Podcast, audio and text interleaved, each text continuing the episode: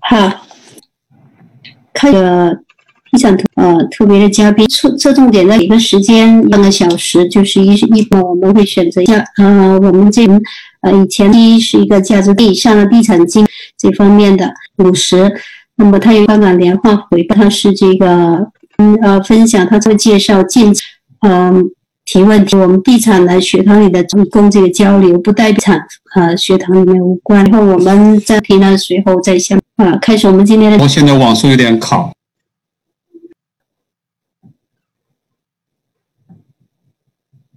我放一下音乐。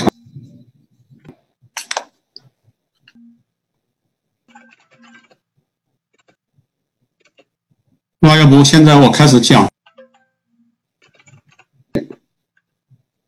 有期待。可能让有的，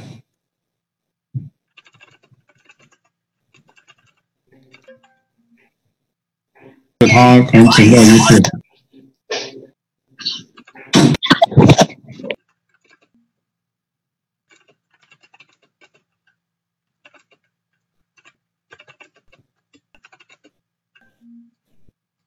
嗯，不好。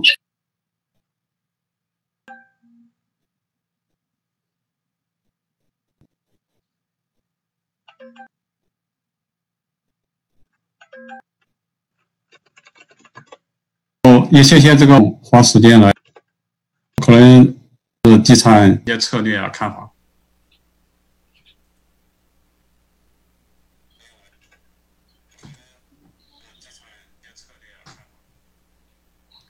啊，我自己呢，在国内是在一个很一般的大学读的本科和和硕士，然后在到了美国呢，读了一个呃卫生经济学的 PhD，然后在芝加哥大学。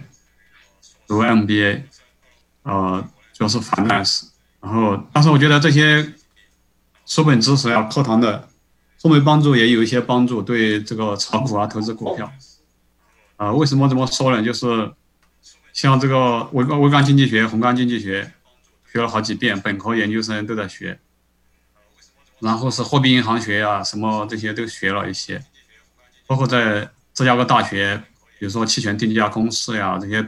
都是一些常见现象啊，常见流派啊。我觉得就是说自己要去系统的学，跟这个在学校学还是有一些差别。就是说他打了一些基础，但是主要的还是自己每天不停的看。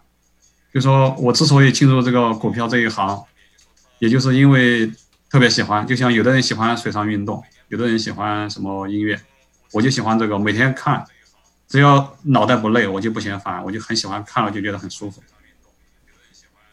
然后搞这个讲座之前，这个丽丽就问我，她说可不可以从这里开始？比如说我是在股市赚的钱多，还是在地产赚的钱多？然后我自己也没想过这个问题。然后后来我就想了过去这些年，就感觉算来算去，地产赚的钱多一点。然后为什么地产赚的钱多呢？我觉得有三个原因。一个原因是，啊。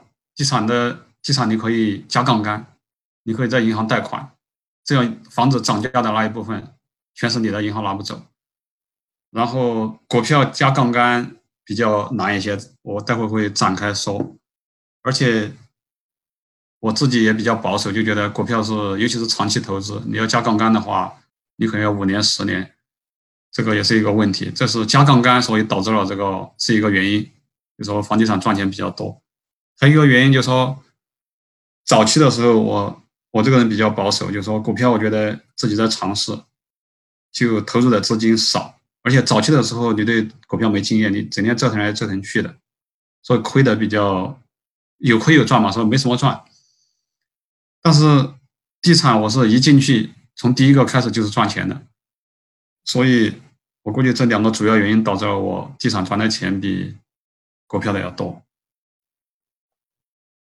然后今天大概就讲这几个要点几块儿，第一就是股票和地产的这个优势劣势对比，第二就是说我自己股票组合里边的几个类别几个风格，然后我就会着重讲一下我的其中一个，也是我的主打的风格，就是价值投资。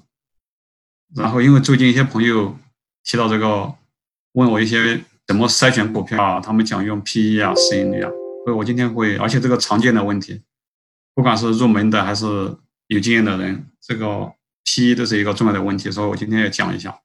最后就是当前这个美股市场，我们我建议什么策略？从我的角度。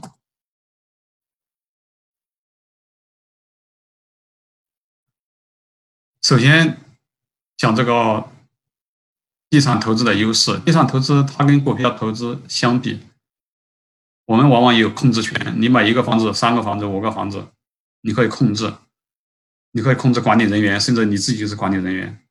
你可以控制成本，花多少钱，怎么装修，怎么设计，租给谁？包括你搞一个地产投资公司和别人一起，啊，你在里边有很多股份，所以你有相对的控制权。这是一个优势。第二就是，国房子是看得见的，所以对它比较不好把控。这也牵涉到第三点，就是说，它跟股票相比，地产投资更容易学习。为什么呢？就是说，你是不管是住宅、商业，相对来说你有具体的地址，而且地产的变化比较小，你积累的经验总是越来越有用。你积累的经验越多，就越有用。而且你就那么多因素，你抓住一些主要的学得快一点，而且你发现一个地产你感兴趣，你要对它来进行全面的分析，相对股票也容易一些，因为股票除了有地产类的股票，你还有什么电信、高科技、制药，还有生物化学，还有零售，还有旅馆呀，包括这些各种各样的，有这么多行业。所以你要把这么多行业都搞透，不可能。所以你可能就专注两三个、三四个行业，然后每个行业里面有大公司、小公司，有不同风格的公司做的研究。第一，学习很难，而且你针对不同的公司来分析，有的公司它虽然亏损的，但并不意味着它没有投资价值。有的公司早期，有的公司已经是很成熟的。所以每个公司有它的特点。这个。虽然说每个房子你都有自己的特点，但是它的变化没有公司那种千变万化的这种多，所以我觉得这是投资房产的一个优势，相对来说要因素要少一点。然后另外一个优势也也许可以说，房产投资比股票投资的风险会低一些。为什么这么说呢？就说你房产你看准一个房子的话，它的价格它的价值很少能跌到零。但是你买一个公司的股票，你搞不好它就会归零。这个公司破产清盘，它就变成零了。即使不清盘，如果它破产，新股东接手，那你老股东的权益变成了零。所以，也许从这个角度说，它的风险会低一点。但是从别的角度说，这个股票在风险投资上也有它的优势。我待会会讲，在风险控制上也有优势。另外一个很大的优势就是刚才我说的。投资房产，我们可以加杠杆，有很多银行呀、这些贷款公司呀，甚至于私人那些什么 hard money 啊，一些呃老板稍微有钱的，你的朋友、你的家人都可以借钱给你。但是股票的话，你去找银行贷款说我要买股票，你找投找这种贷款公司说我要买股票，大多数人都不会贷给你的。一般你想投资股票贷款的话，就找个找你的券商或找你的 broker。所以说，这个股票加杠杆啊比较不容易。就说现在说劣势，这个房产投资的劣势，就是说你投资房产，你一般都要跟这个不同的租客打交道，或者跟 contractor 啊、维修工呀，如果你搞开发呀，你要跟各种人打交道，政府呀。所以我们并不是每个人都擅长或者喜欢和人打交道。如果你是不擅长或者不喜欢和人打交道的，那这个就是一个劣势。如果你喜欢的话就还好。还有一个就是说，另外一个我觉得可能是房地产投资的劣势，就是说它的回报是有限的。就是待会儿我也会讲到，你一个房子，如果你是靠租金来做主要收入的话，它的空间就这么大，它的 return 是有限的。但是一个公司，它的业务可以扩张很多年，它可以扩扩张到全美国，可以扩张到全世界，所以它的业绩会越来越翻好多倍。你的股价也就会翻好多倍。现在我来讲这个股票投资的优势和劣势。首先，第一个优势就是说，它理论上它的回报是没有限制的，你投这个股票可以回报十倍、百倍。然后刚才讲到风险的问题，从这个角度来说，从某个角度来说，股票投资它可以分散风险。什么意思呢？比如说你有三十万美元。你可能在很多地方就买一个房子，贷款的话可以买一两个房子、三个房子，然后你的风险就在这一个房子或者两个房子上。但是买股票的话，三十万你就可以买几只股票，甚至于十几只股票。这样万一两个公司有意料不到的问题，那也不影响你的整体。这就是我觉得股票投资它的风险也不是没有优势。还有就是说，如果你不喜欢跟人打交道的话，股票投资你就整天坐着看研究，看公司的财报，研究各种行业，增加你的知识，增加经验，不需要跟人打交道。我觉得这个是它的一个优势吧。劣势的话，就是学起来更更困难，需要掌握的知识更多，对具体的投资目标要研究的话，也也很难比和房子比。还有就是股票投资，你尤其是小股东。你控制不了这个公司的管理，控制不了它的这个业务，这是一个劣势。还有就是不能加杠杆，不容易加杠杆，因为我们大多数听众都有这个地产投资的经验，所以我就从这儿开始展开讲股票。比如说我们讲地产吧，地产我们现在有两种地产嘛，大概一种就是这种。收益类的地产，就说你投资这个地产，你是看它的收益，看它的这个每月的租金收入，这是一一类。然后另外一类就是说，你不是看它的收入，你是看到它的这个增值的潜力，或者你看到它的稀缺性。所以，你如果是看它的收入的话，也许只有百分之一、百分之零点几，它的回报很差的。但是它很有稀缺性，你就想拥有它，别人也。未来也可能想拥有它，所以你投资一个稀缺稀缺性的房产，这样的话，呃，你也可能通过增值得到回报。所以从这两种地产来看，那股票对应的是这种收益型的这种，就说 income 收益型的公司呢，还是说这种稀缺性的公司？所以从理论上讲。在股市里面，只有一种公司，就是说收益型的公司。就说地产里边，你在中央公园旁边有一个地产，可能它的租金也许你只能租个几十万，但是你能卖到五千万，你能卖到一个亿，就是它是很稀缺的，它的位置很好。有的名人，有的有钱人，我就是要拥有它，我一个月、一年可能只来住几天度个假。但是在股市里面，你一个公司再牛再稀缺。如果你时间长了，你不产生这个净利润，你总是亏损，总是烧钱，那别人会这个投资者、股东会不认账的。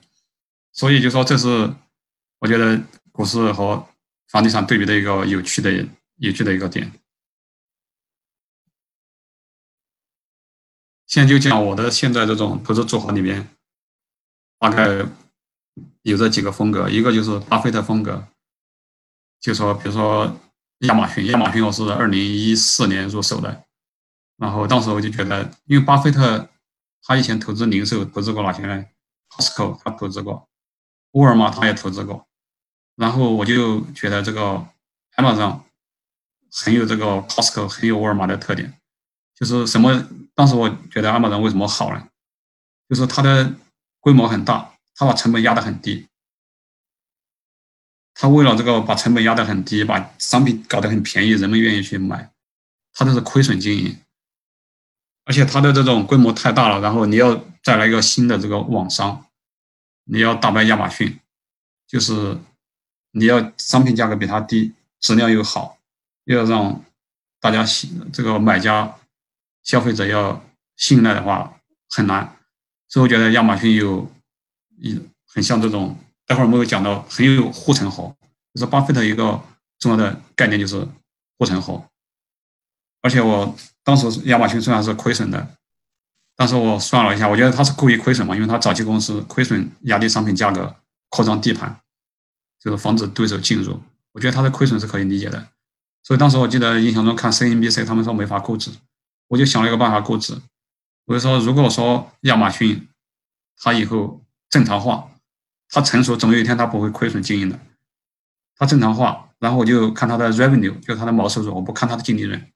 看它毛收入，我说假设它是百分之八，因为我看了一下沃尔玛，当时还不对亚马逊的云啊这些不理解、不了解，所以我就是用一个零售来比较。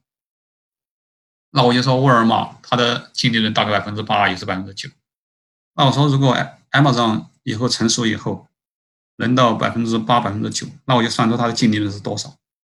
然后他当时每年的业务增长是百分之二十五，然后我就用这个增长率来算。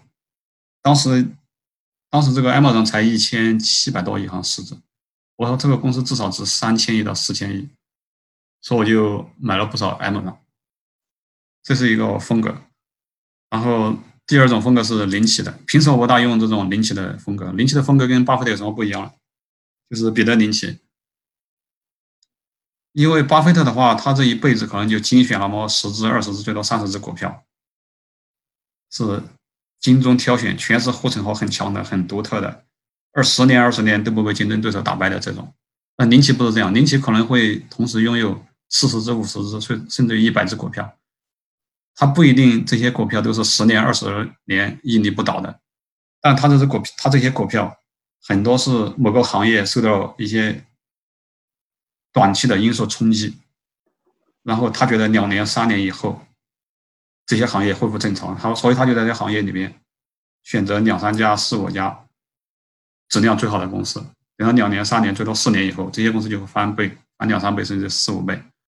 这这是他的其中一个风格。彼得林奇还有别的风格，但是我没我不喜欢，我没去研究。所以平时我不用彼得林奇的风格，但是现在我有他的多一些。为什么呢？就现在我觉得这个疫情冲击，比如说航空股呀、旅馆呀、旅游啊。赌博呀，还有包括这种啊，叫 cruise，就是这种游艇。我觉得这些一旦这个疫情结束，这些行业一恢复，现在很多公司就要翻两三倍。所以我觉得现在很适合这个林奇的风格。但是我不是什么公司都去买，也是要买那种。我的感觉就是说，现在什么叫好公司？好公司就是这些烂公司、烂行业里面的。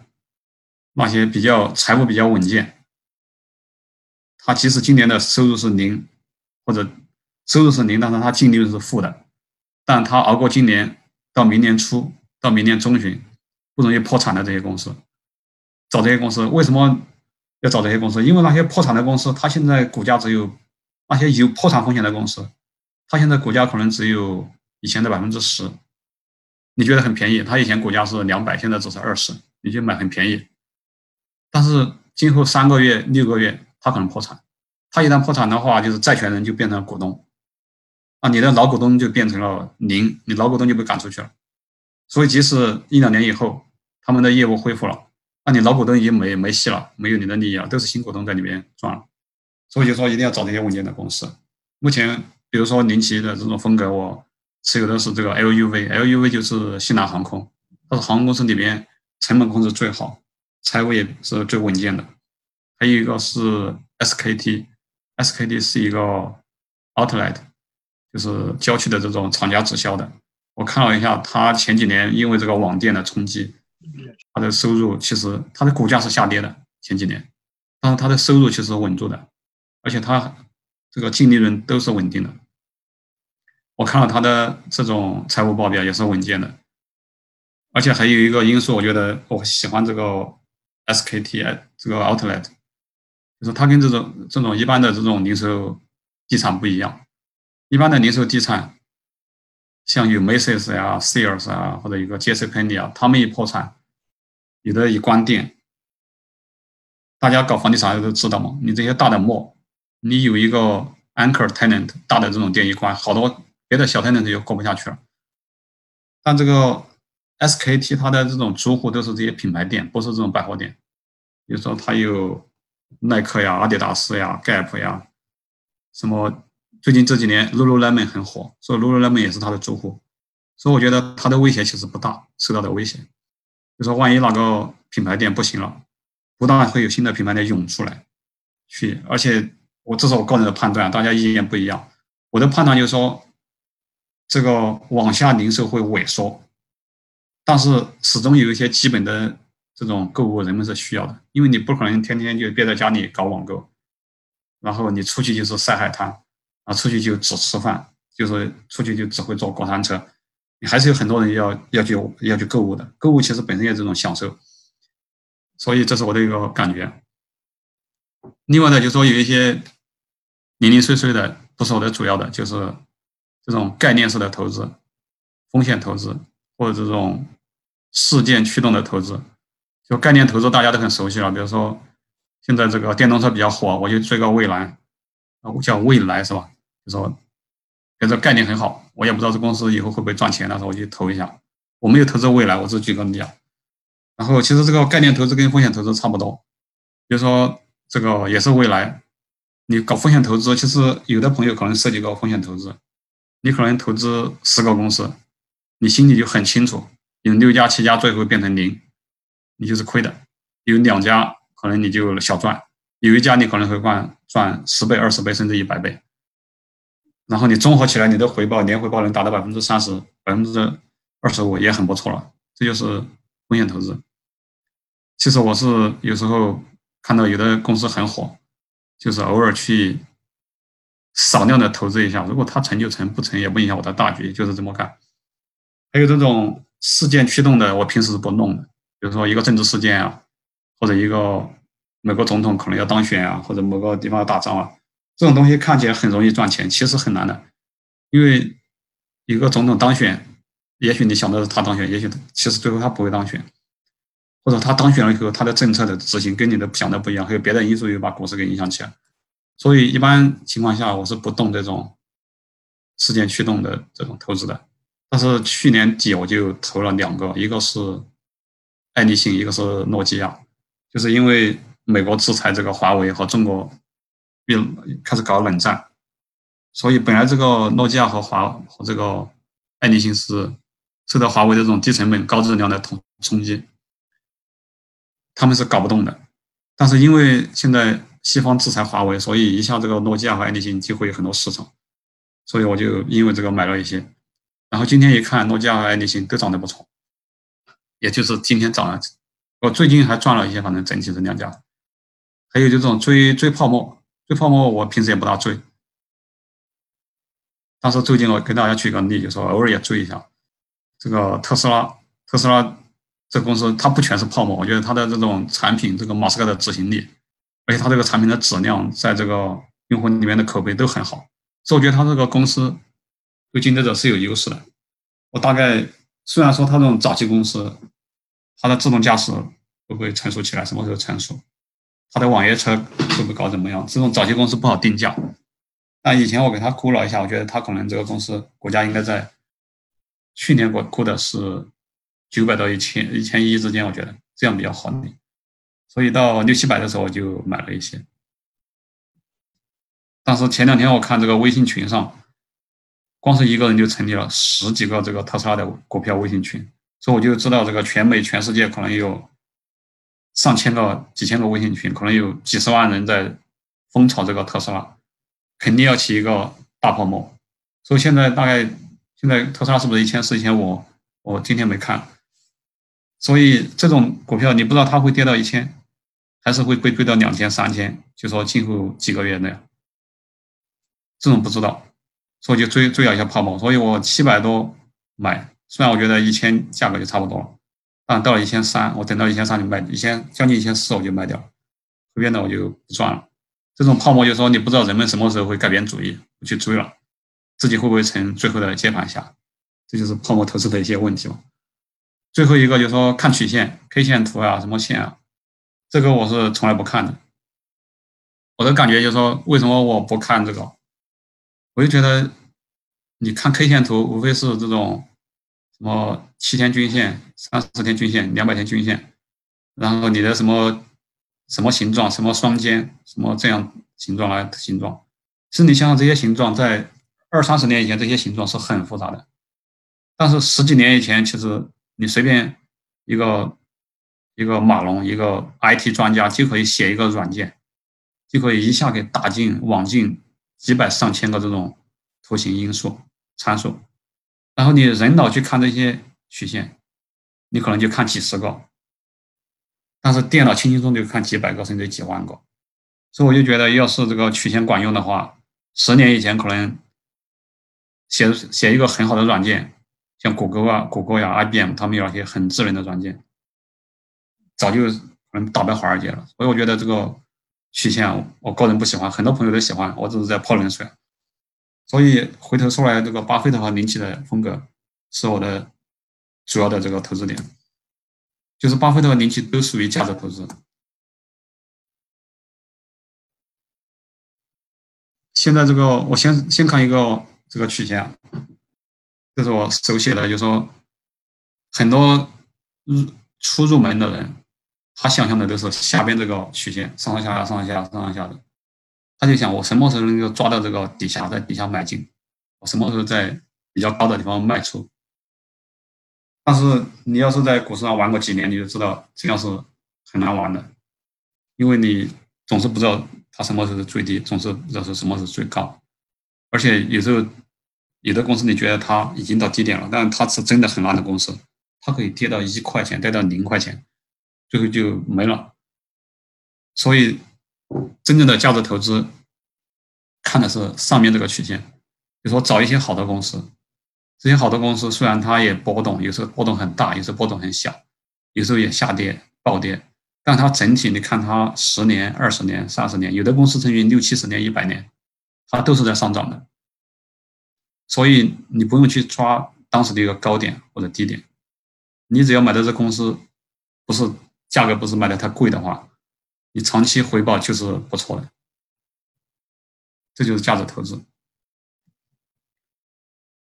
所以我们把价值投资要找的就是上面这种公司，它都是在上涨年，都是在上涨。所以，然后你只要抓住其中一个，你不用去抓只有当时的一个高点或者低点。有个朋友跟我讲，你只要买的这公司不是这个价格，这个家族就是一谈到一个家族，他们买八十年代开始就买航门地坡的股票。他又持有了大概三十年，像他整个家族都是千万富翁，这种例子很多的，包括一个我以前看《华尔街日报》写的一个加油站的一个打工仔，当然这个人也很可怜，他一辈子没有花什么钱，但是到八十多岁死掉的时候，人家才发现他股票上有呃七八百万这个股票，他就是一辈子买买了就卖，也不知道他为什么知道哪些公司好，他就是买了几十年，他就能赚很多钱。我们要避开的下边这种公司，它有时候涨，有时候跌，最后它公司变成了零，慢慢慢慢就被竞争对对手打败了。但很多公司并不是下边这种，很多公司虽然很差，它到一定程度就被这个大的公司把它收购了，低价收购。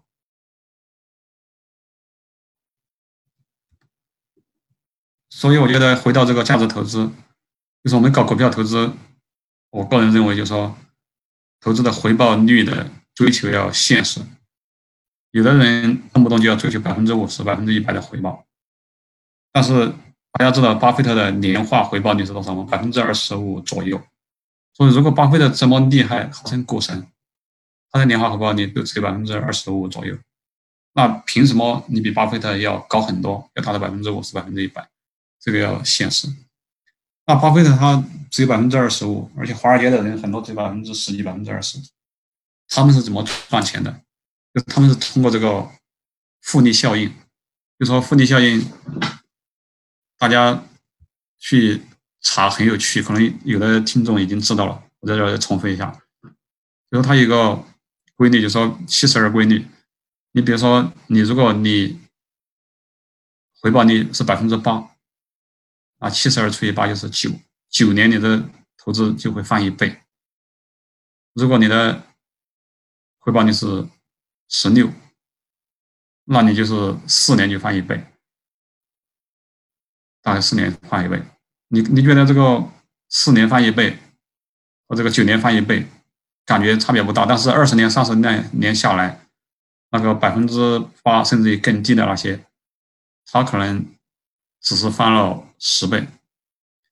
但是你如果百分之十六的，它的回报就可能是一两百倍，因为这个你把这个曲线画出来，它是一个加速增长的一个曲线。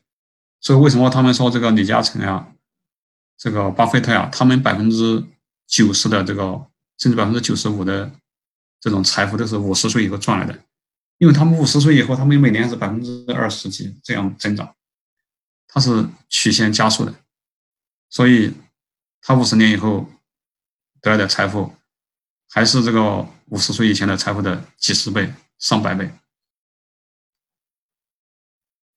另外一个，我觉得这个我自己的一个呃感觉，就是说，这个投资生意可以分为这种扩张性的生意和非扩张性的。让大家觉得是不是只有扩张性的生意值得投资？其实不不不是这样的，就说非扩张性的也可以投资。就说如果这个公司的利润率，它不知道什么原因，它的利润率总是保持在百分之二十，甚至百分之三十是有的，哪怕它的业务每年不增长，那它也是值得投资的。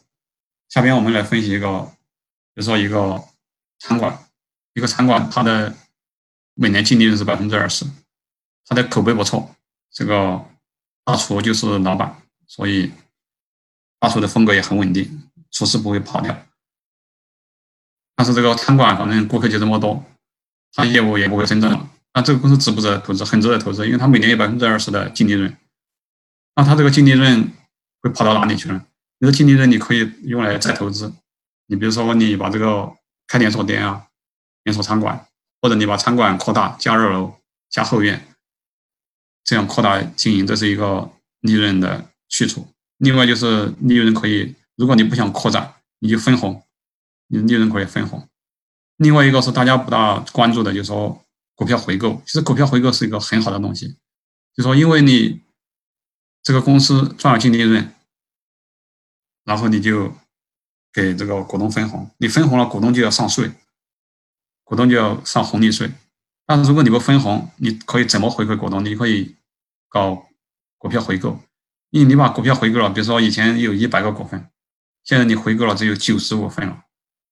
那你的每年餐馆的这个利润还是一样的，但是你只有九十五个人来分这个，所以你每股的这个收益就增加了，啊，你的股价也增加了，所以现在，所以大家可能啊，很多这个朋友不熟悉的是，这个美国这些大公司，它的这个股票为什么你看二十年、三十年总是在上涨，总是在上涨？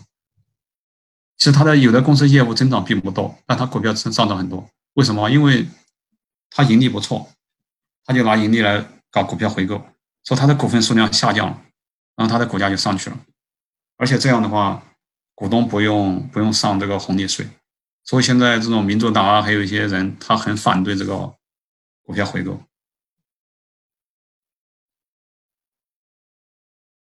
这边我就抓了两个这个巴菲特这种比较有意思的说法，大家看不见，我随便说一下，就说巴菲特。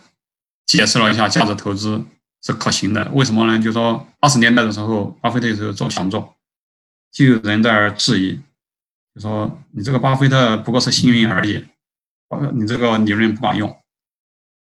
然后为什么呢？他说我们美国有两亿多人，那时候美国只有两亿多人，啊，两亿多人每天就开始猜这个股市怎么走怎么走。他说总会有一个人天天猜对的，你这个巴菲特就是刚好是天天猜对的，每次都猜对的。所以巴菲特说不是这样，他说我可以给你找别的这种用这个价值投资理论也成功的。他举了很多名人啊，甚至有的不是名人，是他熟悉的朋友的例子。他就觉得他不是幸运，他真的是长期执行这一套理论，而且他还着重讲了就这个，他非常推崇这个本杰明·格雷厄姆，然后。本杰明·格雷厄姆的最近几版，因为这个作者已经死掉了，好多年之前就死掉了。最近几版这个书都是这个沃伦·巴菲特来给他写序的。待会儿我们会讲格雷厄姆的一些几个重要的概念。啊，彼得·林奇他也是一个出名的价值投资的人。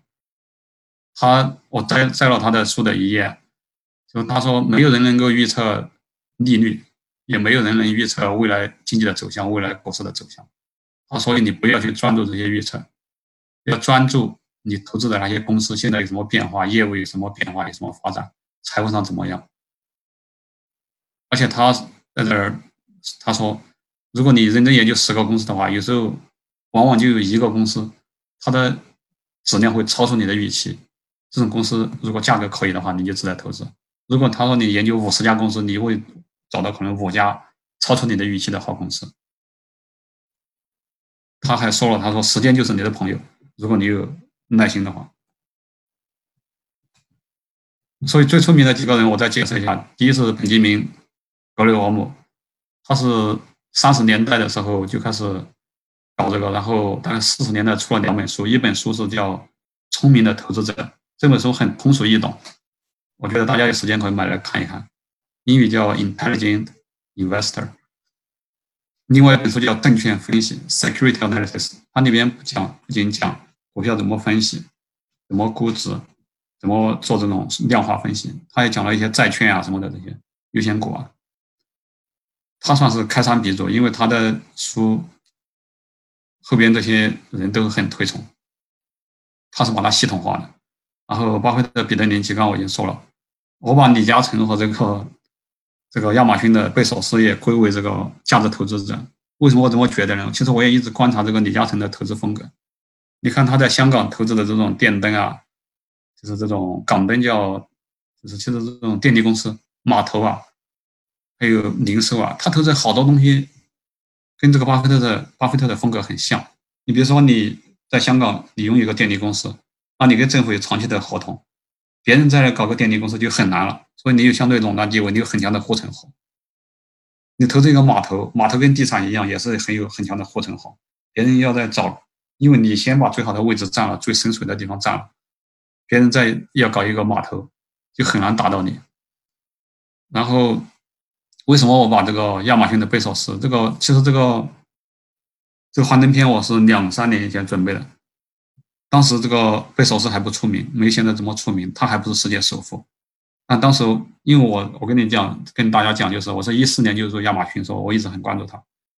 然后大概两年前有一个人采访他，采访他，然后我就觉得贝索斯这个思想就是这种价值投资的思想，他很懂，因为他是华尔街出来的，其实他也懂。他当时说了两个观点，第一个观点他说，说二零零零年。这个高科技股、网络股泡沫破灭的时候，亚马逊的股价是蹭蹭蹭往下跌，跌了好多百分之几十。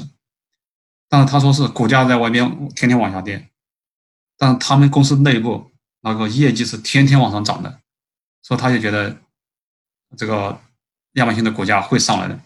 这是他讲的一点。第二，他讲的他讲的一点很有意思，不知道别人有可能没有用过这种说法，就说贝索斯说，他说这个股市。在短期内是投票机 （voting machine），在长期是 weighing 模型就说是称重机、称重量的。什么意思？就说他说你短期你像投票机，你有的人投票说他好，他就马上猛猛涨；投票差的人多，他就猛跌。就是投票，根本和这个公司本身没关系的。但是长期他说是你公司业务越做越大，你的赚钱越来越多，那你这个。股票最终会涨到跟你这个业务匹配。如果你的公司的业务缩小，越来越亏钱，那你的股价就会越来越越来越差。不管别人怎么追，最终你要就说，最终你会因为你的公司的质量不行，被拖下去的。所以就从这点讲，就说贝索斯他也也属于这种价值投资的这种概念，就是这个。本杰明·格雷厄姆他一九四九年在《聪明的投资者》里面写了一个重要的概念，就说的这种安全边际。什么意思？他说，你修一个桥，你想过最多要过十吨重的这种卡车的话，你这个设计的承重至少要达到十二吨、十五吨。啊，这样你万一真的有很重的卡车过来，你才不会垮掉。你要留一些这个安全的 margin，安边际。那你买股票，他说也是这样。本来股票的风险就很高，这些公司天有不测风云，包括这种，比如说现在这种疫情啊这种新冠病毒啊。如果你这个公司买的发现它的财务比较安全，你的股价买的也还离它的真实价值有一定的这个你低价买了，那你就有很多安全边际了。还有他提到一个叫市场先生，他就把这个整个市场叫市场先生 Mr. Market。他这个 Mr. Market 有大多数时候都不正常，偶尔会正常一点。他说这个市场先生不正常，你不一定要跟着疯狂。他说你要等到市场先生给你很好的、很很莫名其妙的好价格的时候，你才去买入。还有这个五十年代那个安伯能放的这个。本杰明·格兰里面也也有参加，就说他的这种价值投资理念在里面用的很好。然后现在讲巴菲特，他他说了几个价值投资的几个重要的点是：第一，他说你这个买股票，你要知道公司的内在价值，然后你用低于它内在价值的价格来买。那怎么算这个内在价值？就是你把未来八年、十年，因为十几年以后事情大家不知道，而且十几年以后的事情你再折现到现在的话，钱比较少，所以他说你就大概主要折未来十年的这种公司的这种净利润，你折到现在看它值多少钱。所以我觉得这个我经常跟朋友聊，我说有点像这种 garage sale，就是说你到车库去买旧货，美国人不是爱在车库里卖旧货吗？如果有的旧货，它甚至没开封的，那其实你知道在沃尔玛呃在 Target 在哪里卖多少钱？是卖，比如说一个镜框，一个镜框，如果你在你知道在沃尔玛是卖十五，那你到 Garage Sale 去是卖两块钱，那你就知道你赚了。所以如果你能够以很低的价格买到一个比较好的公司，这就是巴菲特的一个概念。另外第二点也是，他说你要找到用。或者说，你用合理的价格买到非常突出的公司，即使没什么折扣，那这公司经常能够给你带来净利润啊，也不错。他说，每一天这个 picture 就说这个，他用这个棒球来比喻，就说你这个作为一个打棒球的人，那个扔球的人他会扔过来，你不一定每次要拼尽全身的力气去去打，他你在浪费力气。他说，如果球不好，你就不要去打。你找到一个很好的，你打一个本垒打就行了。他说买股票也是这样，很多股票你不要去乱扔、乱乱打。你找到一个，找到一两个好的，你就猛打一下。那下边我要讲一个概念，就是这种 mode，就是护城河。因为这是巴菲特强调的很多的，他经常在说这个话题护城河。然后现在其实很多这种华尔街的人也爱用这个概念护城河，就是护城河，其实巴菲特没有。太系统的去论述，因为他不爱这个写书啊什么的。但是我的理解是说，这护城河就是一个公司的竞争力，就是说你在未未来五年、十年甚至二十年，有多大的可能会被竞争对手威胁打败？这就是，也许你是低成本、有规模，别人不容易达到你这个成本。像这个 Costco 就是个很好的例子，因为很多人我们都去 Costco 买东西嘛，还有会员制，你进了 Costco 你就知道你的价格肯定是 OK 的，比较便宜的。而且你知道他的东西都是好的质量，然后你要再来一个这种会员店，要达到 Costco 的规模，你要去采购这么好的质量，你要用这么多低成本的要采购来，而且要大家都到你这儿办会员，你很难的。你要再弄一个新的店去打败 Costco 很难，所以这是一个可能护城河的例子吧。然后就觉得这个高科技公司，我觉得这个很有趣的一个点就是说，很多人就喜欢追高科技公司。其实我有时候也忍不住觉得啊，这么多公司多好啊！但是你真的要去分析它，你就发现很难。典型的，比如说这种生物医药，因为我其实是医药行业出来的，生物医药它就是典型的高科技公司。你就是把你的精力、把你的研发都花到这个研究新产品，然后你新产品一出来了，可能在全球能卖十亿美元、二十亿美元，那你的公司就发了。当然，如果你的这个产品失败了，你的公司可能就不值钱了。还有，你这个公司哪怕你的产品现在卖的很好，但如果出了一个新的对手，他的产品也许比你的质量更好，或者他产品有效性跟你一样，但它安全性比你好，它这个药物，那你这个公司也就完蛋了。所以你就不知道哪天竞争对手会冒出更好的产品。就是 AMD、英特尔这些都有这个问题。你你怎么知道哪天英特尔会打败 AMD，或者哪天 AMD 会打败英特尔，或者哪天这个 NVIDIA 或者别的新公司会不会打败这个 AMD、英特尔？所以这种高科技公司它就没有护城河。这一点我觉得任正非的一句话特别有感触，就是华为的任正非，因为华为是搞研发在国内搞得最厉害的，他是研发投入也是最多的。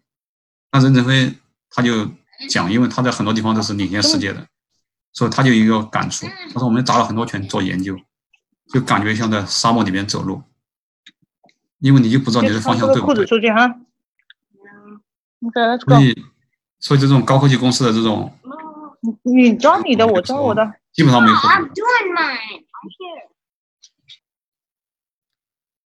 啊，另外我想说的一个就是这个 P/E ratio，就说这个市盈率，因为有的朋友经常会问啊，你怎么筛选股票啊？是不是用市盈率？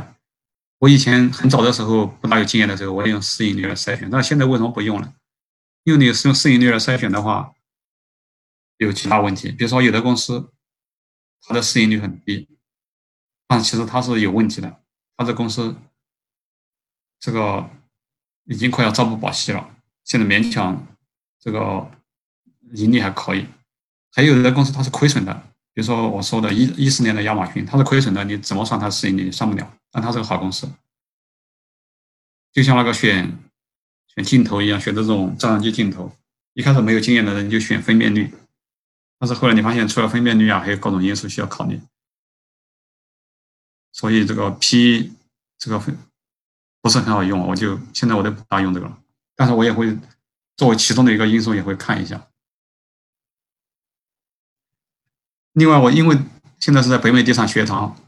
做这个讲座，所以我就觉得很多朋友对这个感兴趣。比如说这个地产基金，这个 REITs，我觉得 REITs 是一个很好的适合搞价值投资的一个一个点，大家可以关注。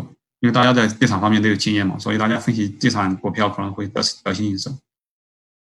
而且 REITs 我觉得很值得投资，它还有一个一个原因，就是说你有很多选择，你要在这个股市上去找 REITs，它有这种。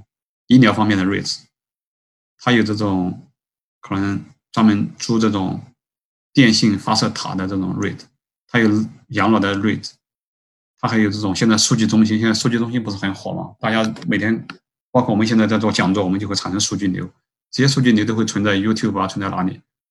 所以这个数据中心发展也很快。还有最近大麻很火，其实大麻也有地产股，所以这些。各种各样的 rate，我觉得形成了一个很好的优势，什么呢？就是说，不管在任何时候，你都能可能找到一些 rate 的一些区域，也许是值得投资的。就是，那最后一点就是说，讲现在这个对现在美股的一些看法，我觉得可以分成两点。第一就是说，现在这些高科技，因为高科技最近几个月是高歌猛进，大家也赚了很多钱。所以我对高科技的看法现在是也分为两块，一块就是我看刚刚有个人给我发了，对我待会儿会看大家的问题，就说有 good ones，那 bubble ones，就说有好的那些公司，现在这个泡沫还不是很大，但是基本上很难找了。现在这种公司没有泡沫的这些高科技公司，最近因为最近这几个月甚至去年就开始追。没有泡沫的高科技公司很少，现在好多都有泡沫了。啊，现在我忘了说一点，就是说怎么定义高科技，其实这个也是一个值得斟酌的一个话题。像一四年的时候，很多人觉得亚马逊是高科技，我就不觉得是，因为它就是一个卖东西的嘛，说白了，这个网络网络你说是高科技，其实你找几个码农就可以做了。所以什么是高科技，什么是不是高科技是相对的。像今天我们觉得很多高科技的公司。再过了五十年、一百年，都是变成低科技了，因为他们的科技谁都能用。所以，真正的这种谁是什么是高科技公司，有没有护城河，哪些高科技、哪些公司是比较可靠的或者能够分析的，就要具体分析，具体问题具体分析。所以，我觉得现在总体上就是说，大多数高科技公司、这些网络公司都有泡沫，因为你说它业绩确实也不错。这个疫情期间，包包括 Zoom 啊，他们。用户增长了几倍、几十倍，包括好多这种远程医疗啊，然后亚马逊的生意生意啊都增加了。亚马逊我觉得没什么泡沫，现在三千美元一股还是没卖，就是觉得它没什么泡沫，它的业绩是跟上来的。它的云，它有几块，就是亚马逊是云，它的广告，因为第三方在那儿卖要打广告，然后还有它的物流，物流在迅速发展，它的飞机越买越多，汽车越买越多。他以以后不知道他有什么打算，也许会接别人的生意。这是他的第二，他的人工智能啊，别人在发展，而且我觉得贝索斯这个人，他是他跟这个扎克伯格啊，跟这个谷歌这些创始人不一样，他不是科技这种叫什么理工男，他是搞商业的，他对这个商业颠覆、商业分析是天才，所以他现在还在会找新的领域去试，他有时候可能试两个、三个才会找到一个可以颠覆的，然后根据他的现在这种 revenue，他的业绩，他的增长率。三千美元现在还不贵，这个别的也有一些一些，我现在还没找到，想不起来。呃，大多数现在大家能看到的，比如说这种，特斯拉，甚至微软都有一点小泡沫，但是微软泡沫不大。然后苹果也有点泡沫，还有平时大大大小小的你知道这些软件公司，什么阿克塔呀，什么这些都都有泡沫。所以现在我都是有的公司特别喜欢，我就抓一点，但是不不敢多买，不知道它什么时候会跌。然后，另外就是说，除了高科技公司，我觉得就是刚才我说那个彼得林奇的风格，我觉得有一些被被疫情冲击的这种这种零售地产啊，啊，航空公司呀、旅馆呀、赌场啊、娱乐地产啊，或者一些娱乐公司啊，这些公司大家可以在里面找找一些财务稳健的，然后业务也是比较有自己的特色，不容易被挑战的。这些公司一旦疫情结束，它就能。翻两倍、三倍，有的人翻四倍，所以我觉得现在是找这些公司的好时机。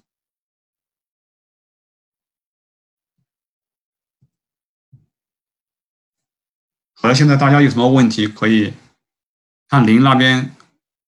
还有林，你听得见吗？大家可以。Hi Henry，可以，我听到，可以听得到我吗？啊，听得到。OK，OK。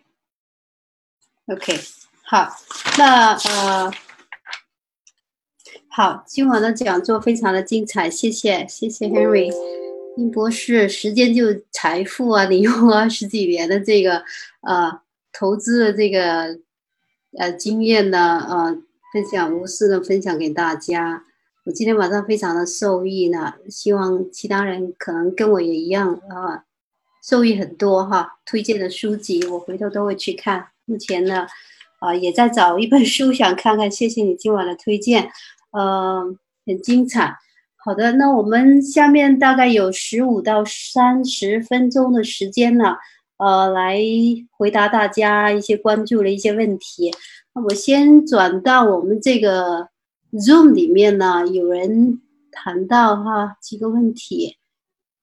Can you Easy find value stock in today's market？这第一个问题，咱们来谈一谈。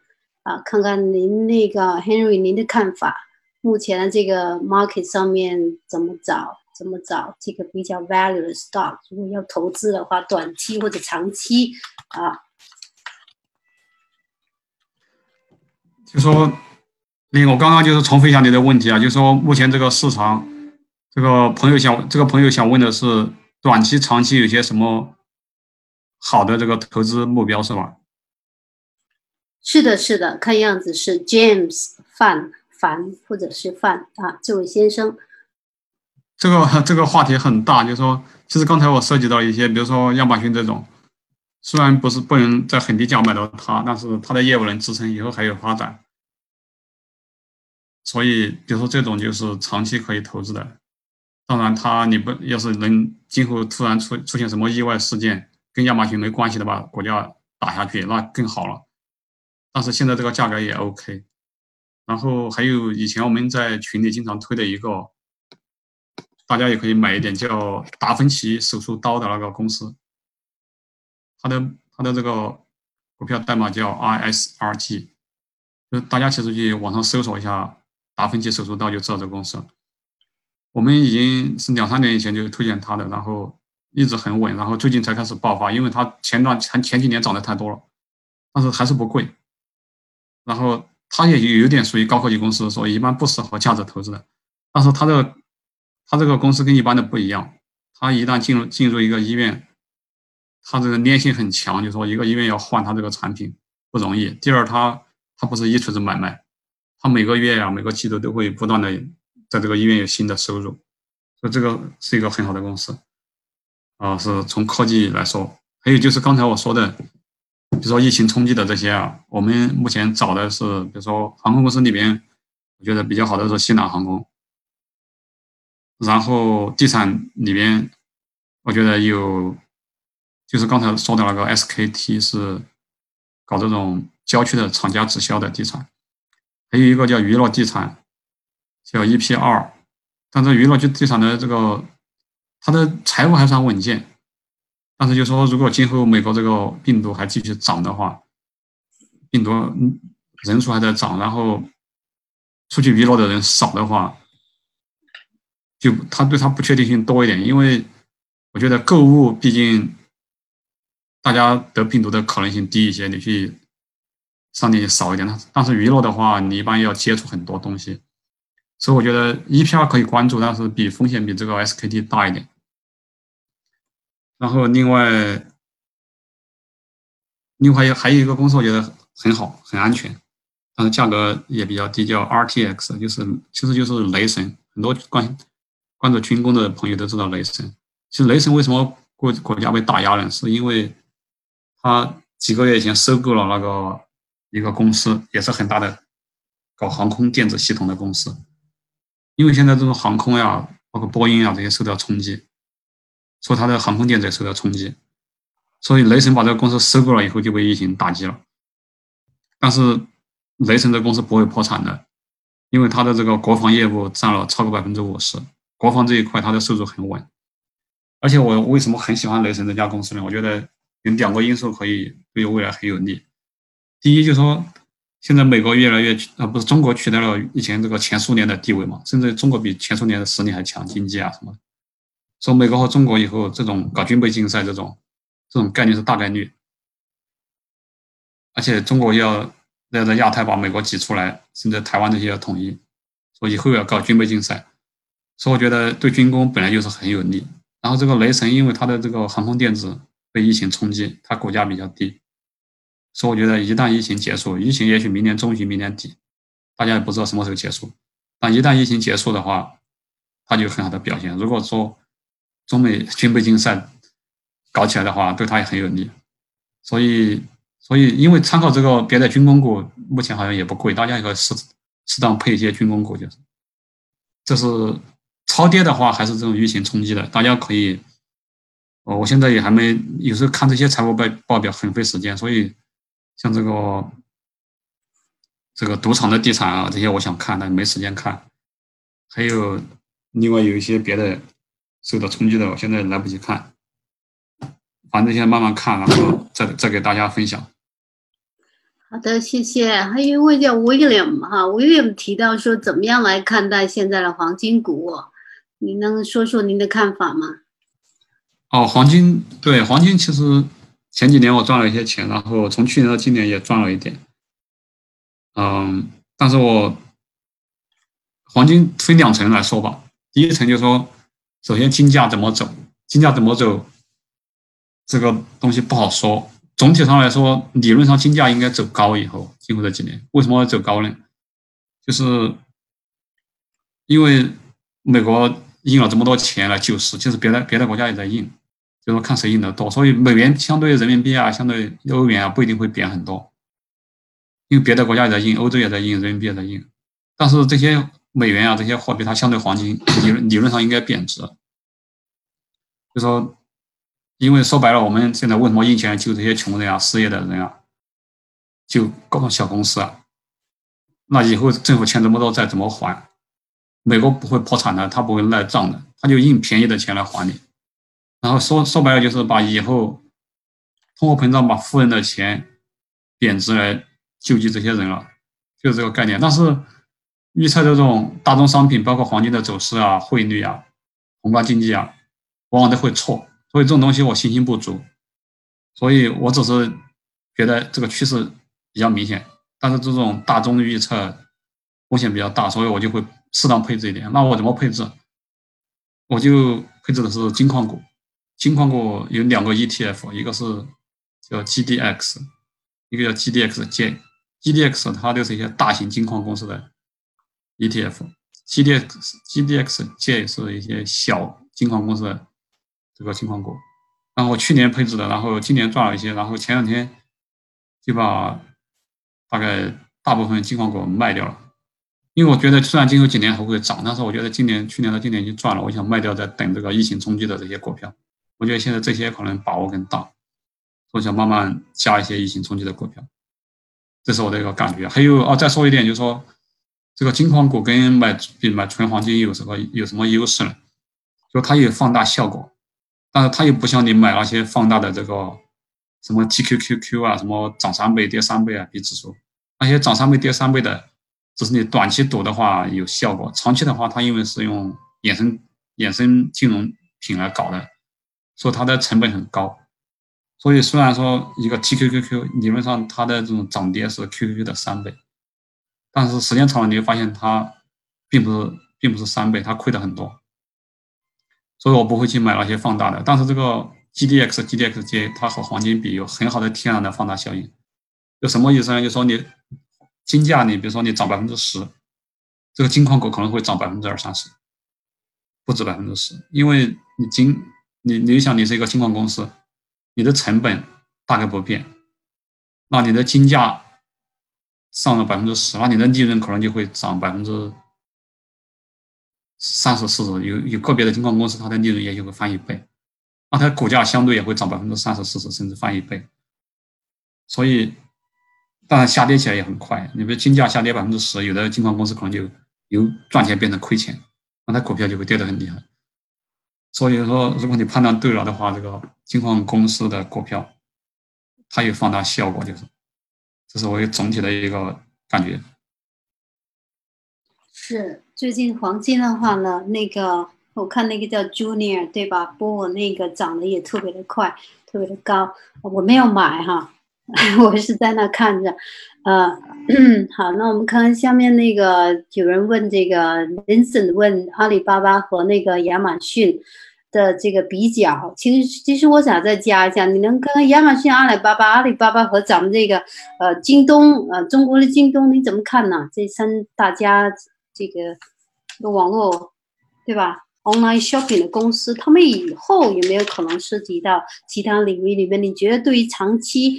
我的个人的也是我个人的的那个问题，我们对于说十年以后五五到说八吧，八到十年十五年以后，你觉得这这三家的股票怎么样？我自己个人来说呢，也挺感兴趣的，特别是京东，你怎么看呢？嗯，这个我先对我说的不一定对啊，反正我就据我的感觉说一下，就说首先一点，就说从过去十年，我一直跟朋友强调，我说我。不喜欢投资中国的东西，不喜欢投资中国的股票，我也不会不喜欢投资中国的房产。就是什么原因？是可能我这个人是这些政治偏好吧。我就觉得这个，如果你把美国当一个公司，把中国当一个公司，把印度当一个公司，把日本当一个公司，我会觉得中国是最不可靠的公司。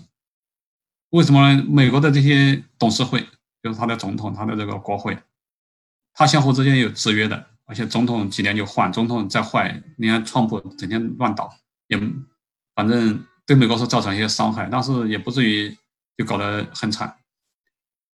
其实日本啊，这些印度啊这些，他这些制度也保证了他不会乱到什么程度。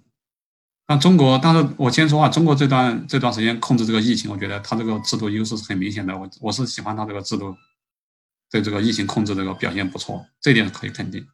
但是我觉得从投资角度，我还是不敢投资它。就说，我觉得首先说一个例子啊，你这个习近平终身制，这个十年、十五年，他现在目前搞的政策对错我们不论，因为他经济上他还是抓的。但十年、二十年以后他犯糊涂了，他乱搞了怎么办？没人把他能管住，而且万一这个这个最高领导人哪天生个病暴病。下边权力斗争交给谁？会不会出现四人帮和邓小平那种争斗的一幕？这个斗争斗是几天就能搞定，还是要几年才能搞定？会不会乱？这是宏观的方面啊。第二，微观的方面，一个公司惹到政府的人，你根本就没辙，私人财产没有保障。所以我觉得，所以我过去我是中国东西我是看了很多，但是投资我就我觉得是长期来说理论上的有这个风险，短期的话也许会错过很多机会了。所以从这点说，阿里巴巴和京东我了解的不透。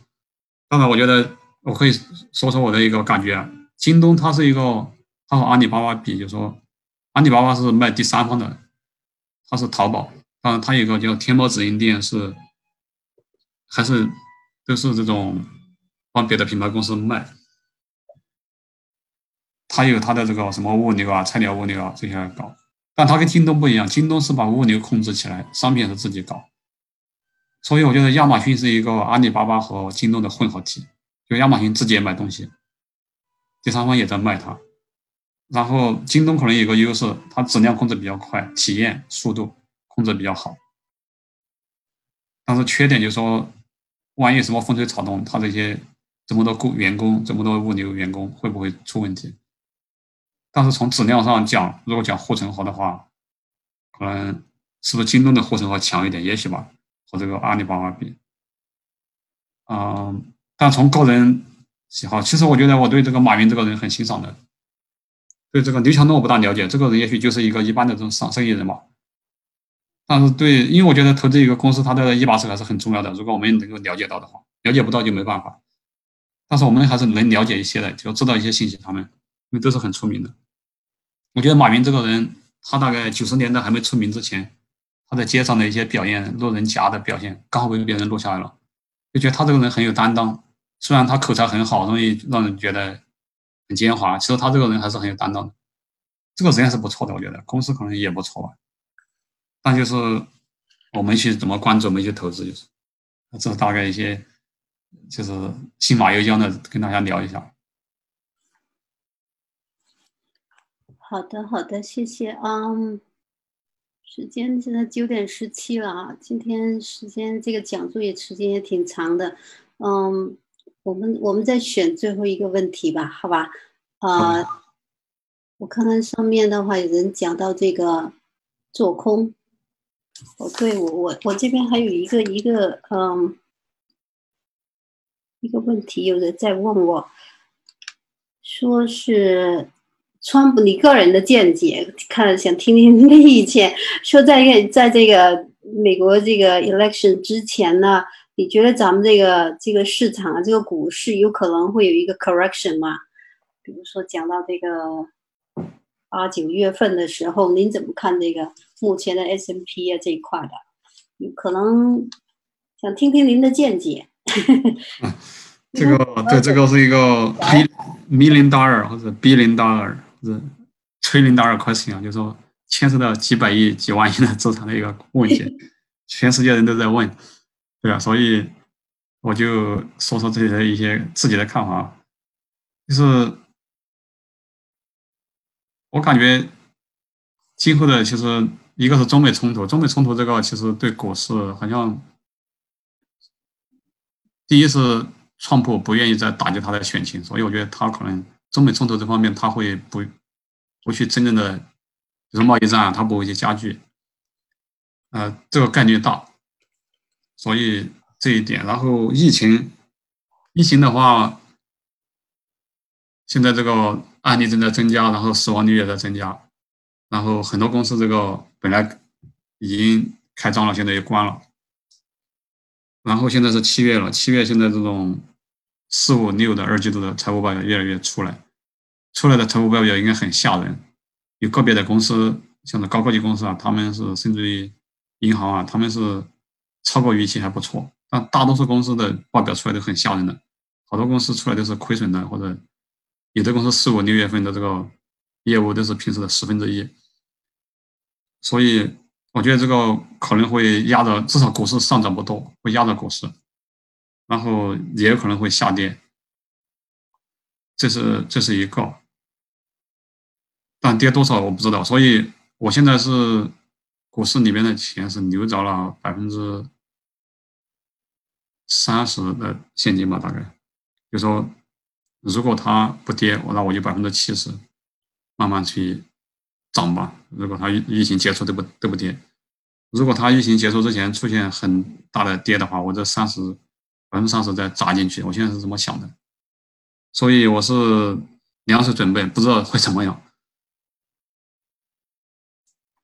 嗯，所以还有，我再跟大家回补充一点啊，就是说，包括我刚才跟大家说这个疫情冲击这些股票，大家不要等到很低就去买。如果你已经有，因为我已经有的话，我不用加很多。你们没有的话，可以看它跌一点就就加，跌一点就加，因为你不知道它会不会再跌到更低的点。这样的话，你可能赚的不是最多的，但等到疫情结束，你还是还是能赚不少，就是。OK，太感谢，这也是我 回到那个自己的一个问题啊，正好你回答了。好的，那那个现在九点二十一了，今天时间好的，对啊，将近一个小时，一个小时二十分左右吧。